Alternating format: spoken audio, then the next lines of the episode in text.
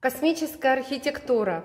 Как повлиял полет первого человека планеты Земля в космос, как развивается э, это направление э, у архитекторов, у градостроителей, что ожидать в будущем, какие новые строительные материалы будут появляться, каков полет мысли у тех, кто проектирует новые космические города. Смотрите наш эфир влияние достижений СССР в космонавтике на архитектуру современных городов. Уважаемые друзья, коллеги и единомышленники, всех приветствуем. Урал Руспромека за повышение качества жизни россиян приглашает вас на четвертый эфир нашего космического апреля.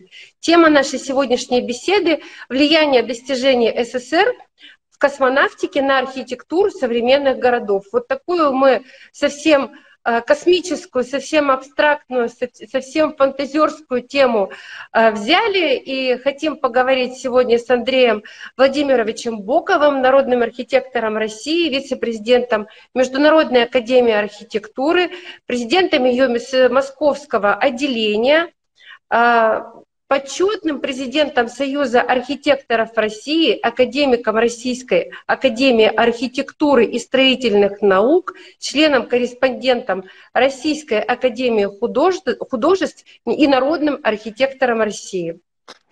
Здравствуйте, Андрей Владимирович. Здравствуйте, Юля. Здравствуйте. Спасибо вам за такое развернутое представление, да. Это еще не все. У вас там еще пару абзацев есть.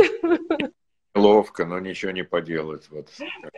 Придется... Андрей Владимирович, мы вот такую тему задумали интересную. Мы четыре, четвертый эфир проводим э, по космической тематике, смотрели и, и кадры космические, и значит, нейросети, э, как способ изучения космоса, построения каких-то программ, и технические вопросы. А сейчас решили обратиться к архитектуре. Ведь вот этот э, полет Гагарина, э, первого человека с Земли на орбиту Земли, повлиял на все. Он буквально поменял сознание человечества и, конечно же, таких творческих людей, как архитекторов. Я просто знаю, что и на э, технический потенциал это оказало большое и неизбежное влияние, потому что это достижение нашей техники, но и архитектура, естественно, отреагировала ярко и э, ну, мне кажется, такими, такими яркими образами. Вот как вам эта тема? Юль, ну она мне, в общем, э, близка, она действительно тема волнующая, и если угодно, я же был свидетелем, в общем, всех тех событий, событий того времени. Все это происходило, в общем, у меня на глазах. Угу. Первый спутник и первый полет. И э, бесспорно это оказало чрезвычайно значимое э, влияние на умонастроение. Вы правильно что сказали. Именно не столько на практику, угу сколько на, э, на э, наше, наше ощущение времени, на наше сознание. И, если угодно, на видение, на видение будущего, на картину будущего. Вот так получилось. Вот те самые замечательные формы, космические формы, вот которые, которые сейчас так, так блистательно интерпретирует искусственный интеллект, они действительно рождались тогда прежде всего в воображении, но стали возможными, их реализация, их воплощение стало возможным лишь в наше время. Лишь угу. на... То, что тогда, тогда, если угодно, как-то было, было найдено, было изобретено, было прочувствовано, вот такие, такие какие-то биоморфные, зооморфные округлые какие-то формы, динамичные очень формы, неожиданные формы, выполненные совершенно в другой геометрии, в той геометрии, которая сегодня называется параметрической. Вот они рождались тогда. Не сегодня, как нам кажется, а именно в то время. Они не могли быть воплощены, потому что технологии того времени, к сожалению, они не допускали возможности производства изготовления свободного, индустриального, массового, если угодно, эффективного – под форм такого рода. То есть имплементация этих образов, воплощение этих образов, она состоялась только, только спустя, ну вот, вот сколько лет? Вот считайте, там 70 лет, почти 60 лет, наверное. Вот как, как-то так.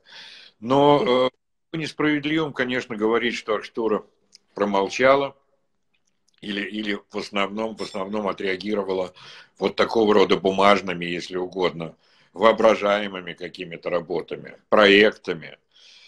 Конечно же нет. Ну, во-первых, конечно, архитекторы не с самого начала, но спустя какое-то время принимали достаточно деятельное участие, многие из наших коллег, в создании э, проектов космических кораблей, первых станций, которые были располагаться на Луне, на Марсе и так далее, и так далее. Очень интересная работа, чрезвычайно интересная. Я не убежден, что сейчас что-нибудь подобное делается, но мои коллеги, историки, историки архитектуры, те, которые занимаются специально этим предметом, могут показать и рассказать много интересного о том, что было сделано тогда по секрету, конечно, да, в каких-то, в каких-то, в общем, закрытых институтах лабораториях. Об этом не принято было говорить тогда, но это было сделано. Сейчас это уже рассекречено, сейчас это доступно. На все это можно посмотреть. И это, в общем, это поразительно, это увлекательно, это волнующе, это замечательно. Это одна часть, если угодно, и одна форма деятельности наших коллег. А вторая это, это, ну, если угодно, такие немногочисленные, но чрезвычайно значимые для всех нас работы, как э, памятник, замечательный памятник покорителям космоса или первому спутнику, по крайней мере, так он назывался в, в в тот момент, когда проводился конкурс на этот монумент. Да? Это тот монумент, который в Москве стоит, у ВДНХ, у ВСХВ, у ВВЦ, как угодно назовите, в общем, у выставки достижений народного хозяйства. Монумент всем известный. Монумент, который был сделан моим учителем, я с гордостью об этом говорю, Борщом э, Михаловичем, который выиграл конкурс на этот, на этот памятник что было, в общем, ну, ну, ну, скажем так, неожиданностью, потому что это было время, когда все предпочитали, как вы знаете, всякие фигуративные памятники, а вот памятник, где, памятники, где ведущая роль, главная роль принадлежит архитектору архитектуры, они были редкостью и остаются по сей день редкостью. Вот этот памятник такого рода исключением в конечном счете является. А, в основании этого памятника в свое время был размещен маленький музей космонавтики. И вот спустя долгое время, сравнительно недавно, где-то лет 8, 8 там, 9 назад, музей был реконструирован. И вот мне посчастливилось заняться этой работой. Он был расширен практически вдвое, если не втрое, этот музей. Вот делался он в институте, где я работал. И я, э, ну, в общем, как-то очень трепетно и нежно к этой работе отношусь. Не потому, что я считаю ее каким-то шедевром, а потому, что я считаю это, ну, отчасти, вот моим таким продолжением работы любимого, уважаемого мною учителя моего. Вот. А, а другой работой, которую надо наверняка упомянуть вот в этом контексте, в этом разговоре, конечно, была работа того же приблизительно времени, сделана еще одним профессором архитектурного института Бархиным Борис Григорьевичем. А, это музей космонавтики в Калуге. Музей... Также это был результат, проект этот был выбран в итоге, э, в итоге проведенного конкурса, то есть он был проектом победителем на этом конкурсе. Сравнительно недавно э, этот замечательный музей был реконструирован и расширен, очень тактично, очень тактично, отчасти, в общем, с использованием приблизительно тех же методик и подходов, которые вот я использовал при реконструкции и расширении музея космонавтики э, в основании вот этого памятника. Э, это тоже, это тоже такое подземное сооружение, э, которое, которое получило и заслужило сейчас также, в общем, достаточно самых высоких оценок. Это хорошая, это, это качественная архитектура и здесь есть чем гордиться и, и жителям города, э, которые выбрали именно такое решение, ну и архитекторам, которые, в общем, его, его выполнили. А, вот это, это о космической архитектуре, о космической архитектуре реализованной. Ну, э, Калуга, Калуга замечательный город, конечно, да. Мы, когда мы говорим о какой-то космической столице нашего Отечества, конечно, впервые, да, или сразу, сразу приходит в голову Калуга. где жил, работал величайший, наверное, э, фантазер, визионер э, всех времен и народов, это э, Циолковский Константин Эдуардович. Да, это вот это его родина, это то место, где он жил. Место очень особое, место, в общем, вот пронизанное таким, таким изумительным переживанием. Место, где родился части вот то, что называется русским космизмом, русский космизм, представленным выдающимися умами, фантастическими людьми, вот Николаем Федоровым, Циолковским, их многочисленными учениками, последователями, всеми теми, кого, кого эти люди вдохновляли, включая, включая Королева, включая космонавтов наших замечательных, всех, всех, всех. Иными словами, можно говорить о том, что вот этот период, который иногда называется периодом такой хрущевской модернизации, был, был вот так, таким временем, периодом, эпохой, если угодно, рождения, ну, вот такой картины мира, куда очень-очень как-то естественным образом были встроены, встроены вот, эти, вот эти представления о космосе.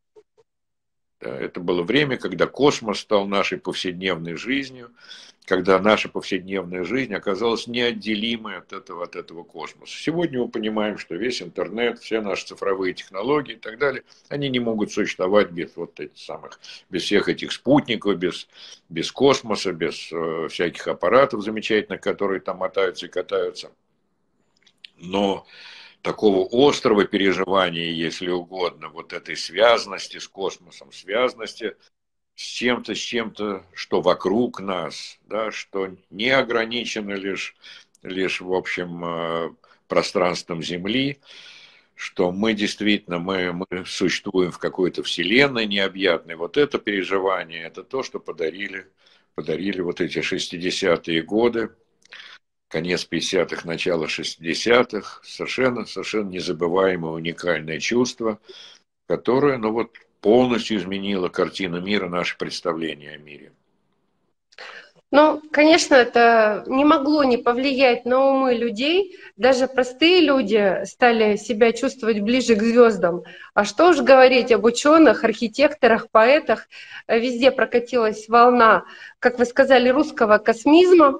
И у меня в связи с этим вопрос. А вот сформировалось ли такое направление, как космическая архитектура, как стиль? И что влегло, легло в основу этого стиля? Что легло? Вот, может быть, это наш конструктивизм, может быть, еще что-то. А, Юль, э, вот время э, где-то э, начала 60-х было временем ответа на вопрос, как должен выглядеть город будущего. Город будущего. Тема эта занимала и увлекала всех, начиная от самодеятельных фантазеров и кончая, и кончая э, людей, которые несли ответственность за все то, что строится, все то, что делается. То есть э, этим, этим, в общем, официально занимались представители власти. Да? Значит, э, Госгражданстрой выделял средства на работы по теме «Город будущего». И вот эта работа, сам непосредственным образом была, если угодно, вдохновлена, питала, в том числе, в том числе великими техническими достижениями, научными достижениями, прежде всего теми, которые вот в этой, в этой области рождались, тем, что вот там происходило.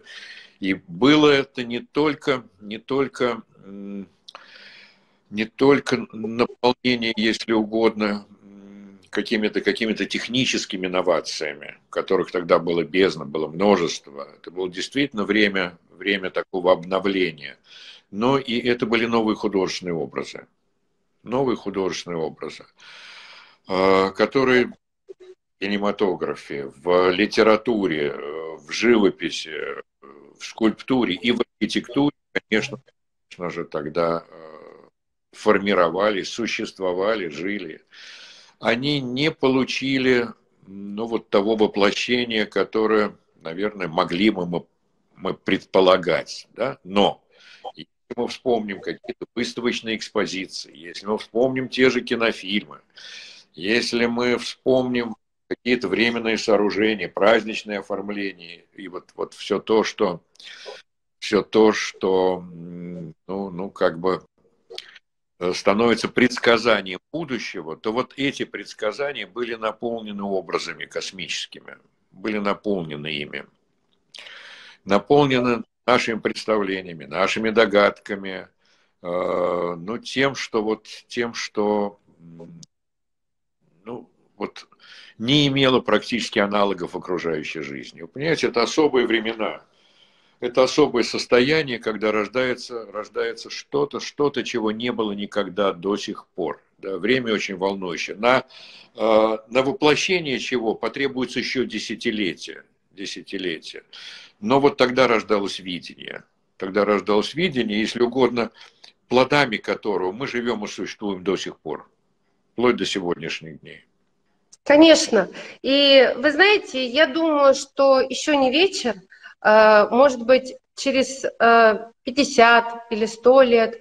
Э, это время, это направление в архитектуре, в литературе, в искусстве будет выделено во что-то отдельное, может быть, это как-то назовут, потому что великое, оно очевидно издалека, чуть подальше нужно отойти, тогда его видно. Потому что когда ты стоишь около какого-то большого, огромного объекта, ты его полностью не можешь обозревать. А когда чуть отодвинешься, ты уже видишь вот эту глубину, эту массивность э, и уникальность этого объекта. Точно так же, на мой взгляд, и с тем, что происходило а, во время зарождения аэрокосмической уже отрасли. И я думаю, что на вас это тоже очень сильно повлияло, э, уверена, потому что я вот видела вашу графику, конечно, не так много, как хотелось. Ну, честно, если там прям прослеживается такой штришок чего-то такого звездного. Должен еще сказать, наверное, что э, мы очень многим обязаны, вот и вы об этом сказали в самом начале, мы очень многим обязаны тому, что принято называть э, русским авангардом, э, русским конструктивизмом. Вот, вот весь, весь русский авангард, если угодно, был, был пронизан вот этим ощущением полета, переживанием. И вообще начало, начало столетия – это было удивительное время, когда самые деятельные, самые активные люди, а, самые изобретательные, самые динамичные были увлечены а, идеей полета. Идеей полета. Они строили планеры, они строили новые самолеты, они изобретали эти новые самолеты, они их производили, что самое, они их делали, и они проектировали новые летающие города. То есть это действительно деятельность, когда фантазии и практики были практически слиты вместе, понимаете, когда, когда самые-самые невероятные какие-то изобретения, прорывные, как мы сегодня говорим, самые фантастические, они, э, они казались, казались, в общем, вполне достижимыми, вполне реальными. Э, с одной стороны, вот, э, как я уже говорил, строились самолеты, запускались первые ракеты – с другой стороны, э, замечательный человек по фамилии Крутиков во Вхутемасе изобретал летающие города. Изобретал летающие города, обсуждая эту тему как, как вполне, вполне актуальную, вполне реалистичную, вполне такую э, ну, ну, практического свойства, что ли, тему э, с людьми, со специалистами того времени. Вообще вот все, что связано с, с космосом и с авиации, это вещи такие не, неотделимые одно от другого, как вы понимаете. У меня вот почти вся моя семья и семья, кстати, э, жены моей, э, все были заняты в авиации. Отец, отец жены, э, это такой вахмистр Владимир Сергеевич замечательный, который, по-моему, я вам рассказывал, он изобрел и занимался все время вот э, на, на плоскостях тяжелого бомбардировщика ставились, ставились маленькие 16 маленькие самолеты, что потом, потом превратилось вот в шаттлы, в дозаправку в воздухе, вот во все эти сложнейшие, сложнейшие такие э, авиационные космические системы. Называлось все это тогда цирк Вахмистрова, вот так. Угу. А мои родные родители, мой отец занимался строительством, строительством авиационных заводов, и он собирал первый, первый Максима Горького. Максим Горький – это э, огромный тяжелый бомбардировщик, один из самых больших самолетов, когда-либо когда построенных. Вообще самые большие самолеты, вы знаете, делались в России. Это был Илья Муромец, построенный Сикорским до революции, и Максим Горький, построенный уже Туполевым, конкурентом, вечным конкурентом Сикорского, построенным э, уже в советское время. Да, их было, по-моему, самолеты, вот отец их собирал. Да, к сожалению, один из них вот, трагически разбился, как вы знаете, да, на, на Ходынке.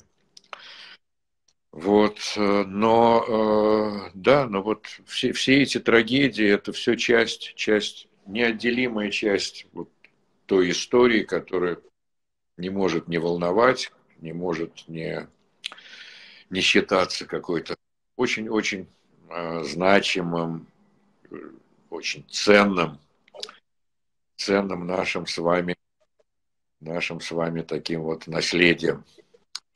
Вот. Я согласна. Да, конечно же, безусловно, э, вклад э, россиян, вклад э, наших соотечественников в развитие аэрокосмической отрасли, он неоценим.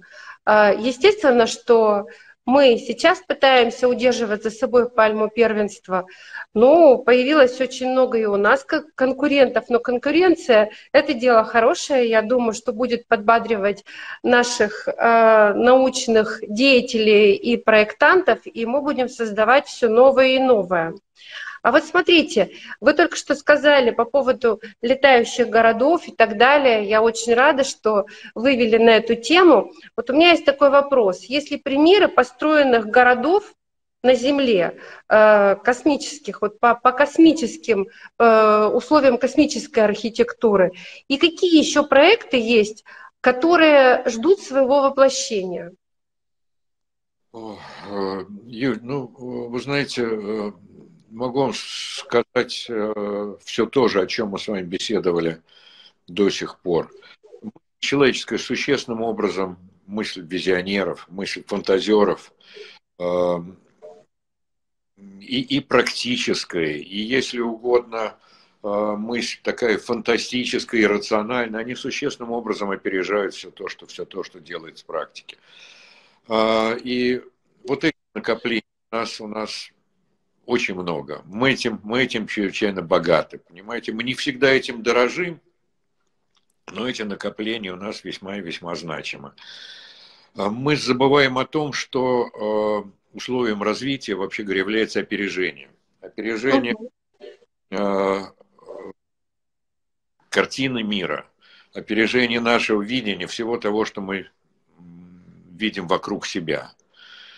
А, вот этот, этот разрыв, чем он, условно говоря, больше, тем больше, больше, если угодно, наше стремление достичь это будущее, тем более, чем более высок интерес к этому будущему, тем более мы будем с вами успешны, тем более, если угодно, гарантировано наше прочное положение в сегодняшнем мире. Вот такой парадокс. Как бы судьба нашей страны зависит от того, насколько мы уверенно чувствуем себя в будущем, насколько далеко мы это будущее предвидим, насколько умело мы этим будущим владеем, управляем, если угодно, и, и строим это будущее.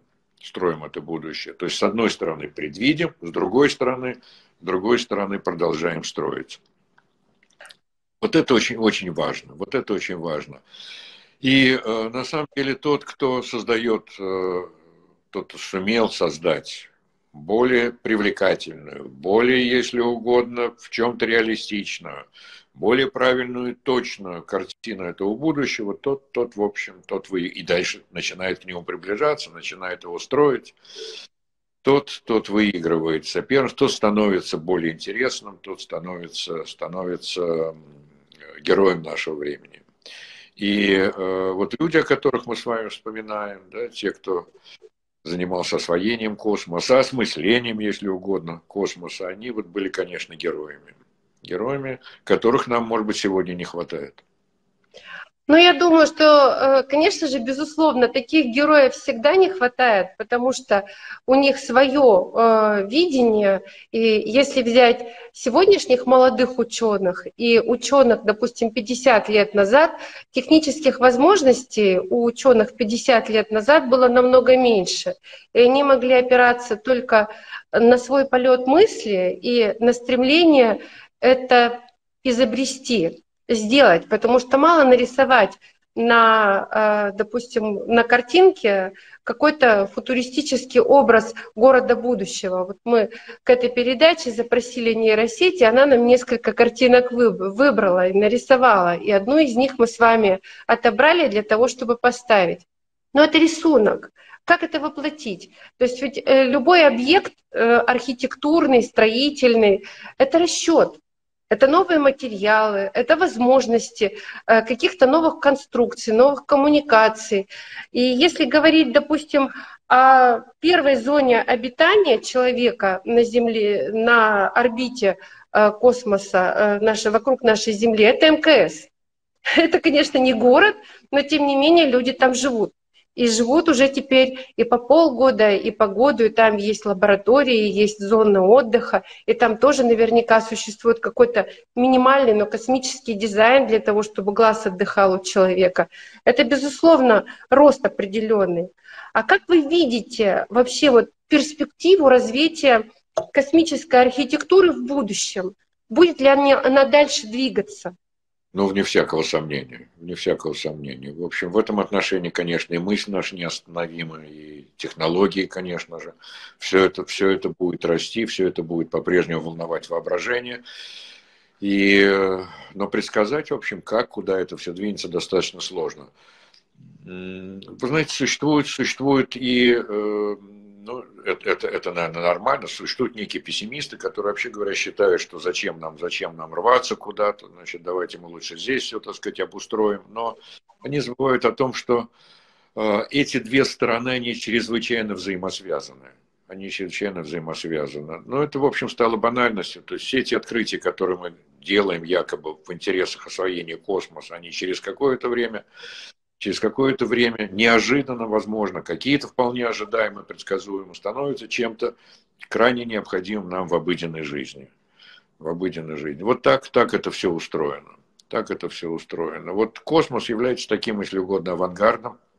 Угу про, без которого, вообще говоря, движение, движение нашей жизни на таком, на самом бытовом уровне, что ни на есть, едва ли успешно, едва ли возможно. Не всегда это рационально. Вот самое, самое удивительное, что все эти открытия, все эти движения, все эти странные фантазии, которые иногда приходят людям в голову, все, что кажется порой, так сказать, бессмысленным, лишенным какой-то цели, целесообразности, внерациональным чем-то. Понимаете, все это в конечном счете, в какой-то момент вдруг оказывается чрезвычайно востребованным, нужным и, да, и, и весьма и весьма практично.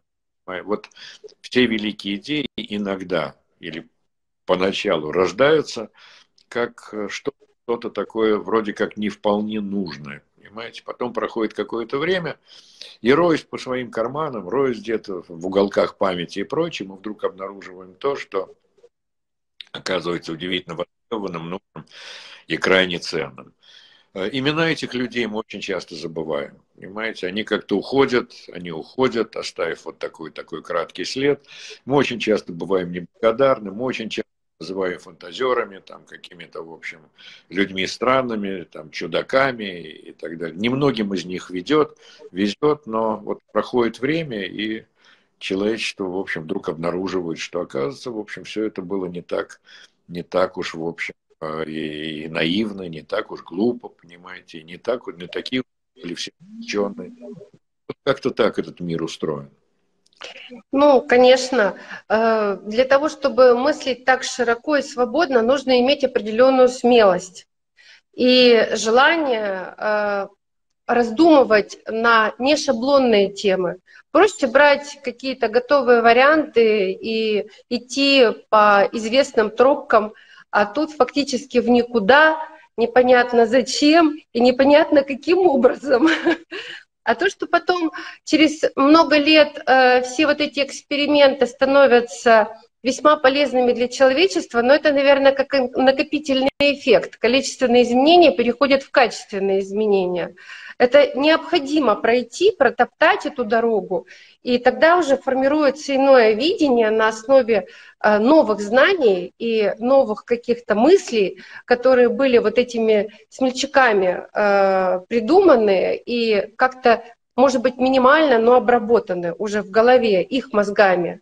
И потом возникают хорошие, интересные идеи. Вот я, например, знаю, что большое количество э, относительно материалов строительных в том числе, из космических технологий спустилась на Землю. Вы как строитель, вы не просто архитектор, а вы человек, который реально э, создавал и руководил крупными проектами строительными. Вы наверняка знаете, что в строительных материалах и э, в технологиях постройки вот таких вот уникальных сооружений э, спецсооружений каких-то, тоже присутствует наверняка доля космических открытий. Конечно, мне всякого сомнения. Конечно, Юлия. Да. Это, в общем, это, это некая норма, в общем, вот того, что называется техническим прогрессом. Конечно, вне всякого сомнения.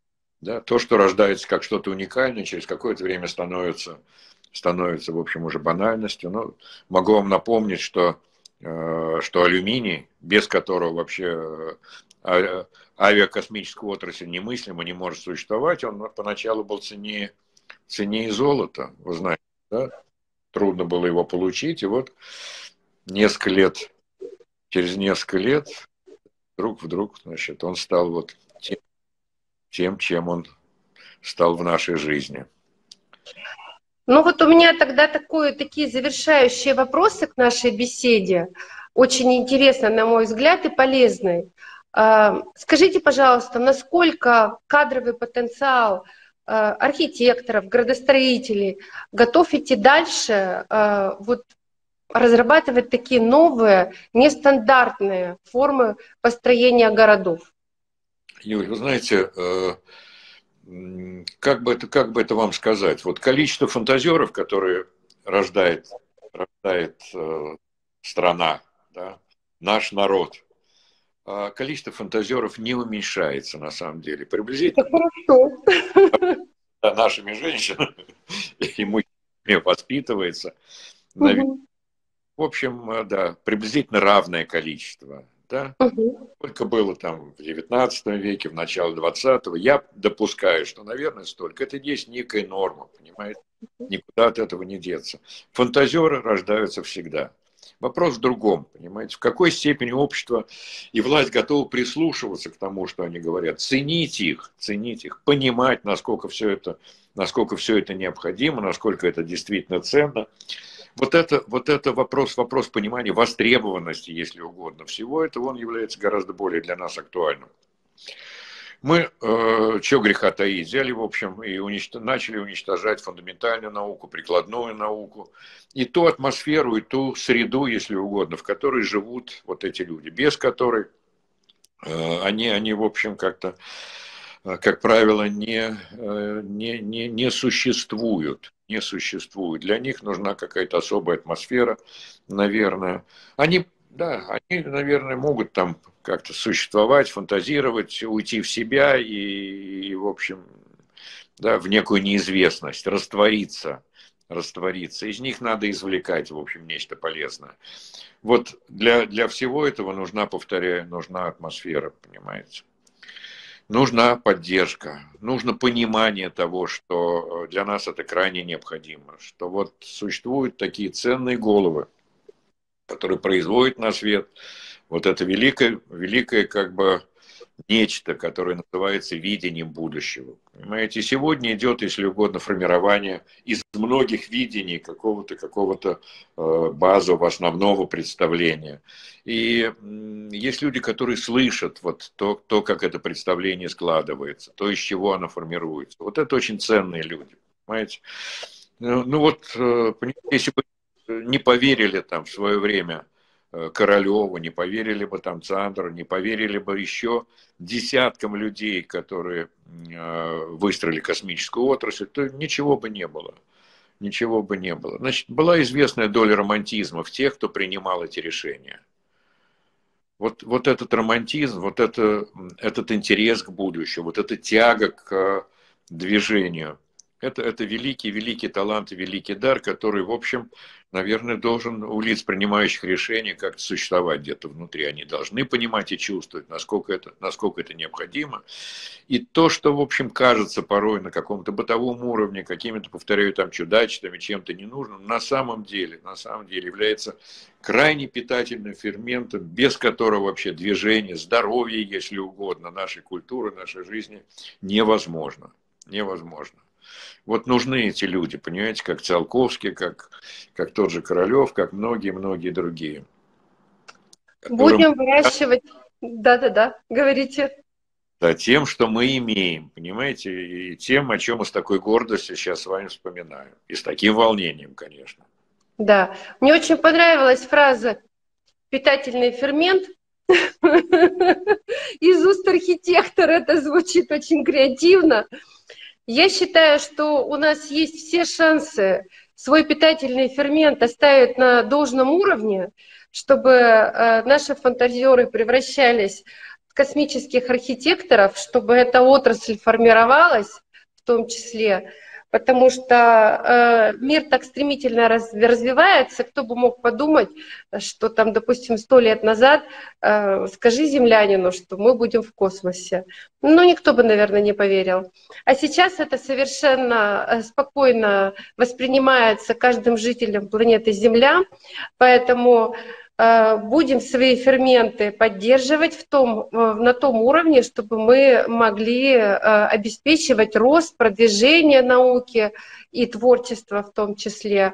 И я думаю, что для наших молодых людей э, то, что за плечами такой богатый опыт наших исследователей, архитекторов с яркой позицией, высь, вверх, вперед, быть первыми, это будет классным стимулом.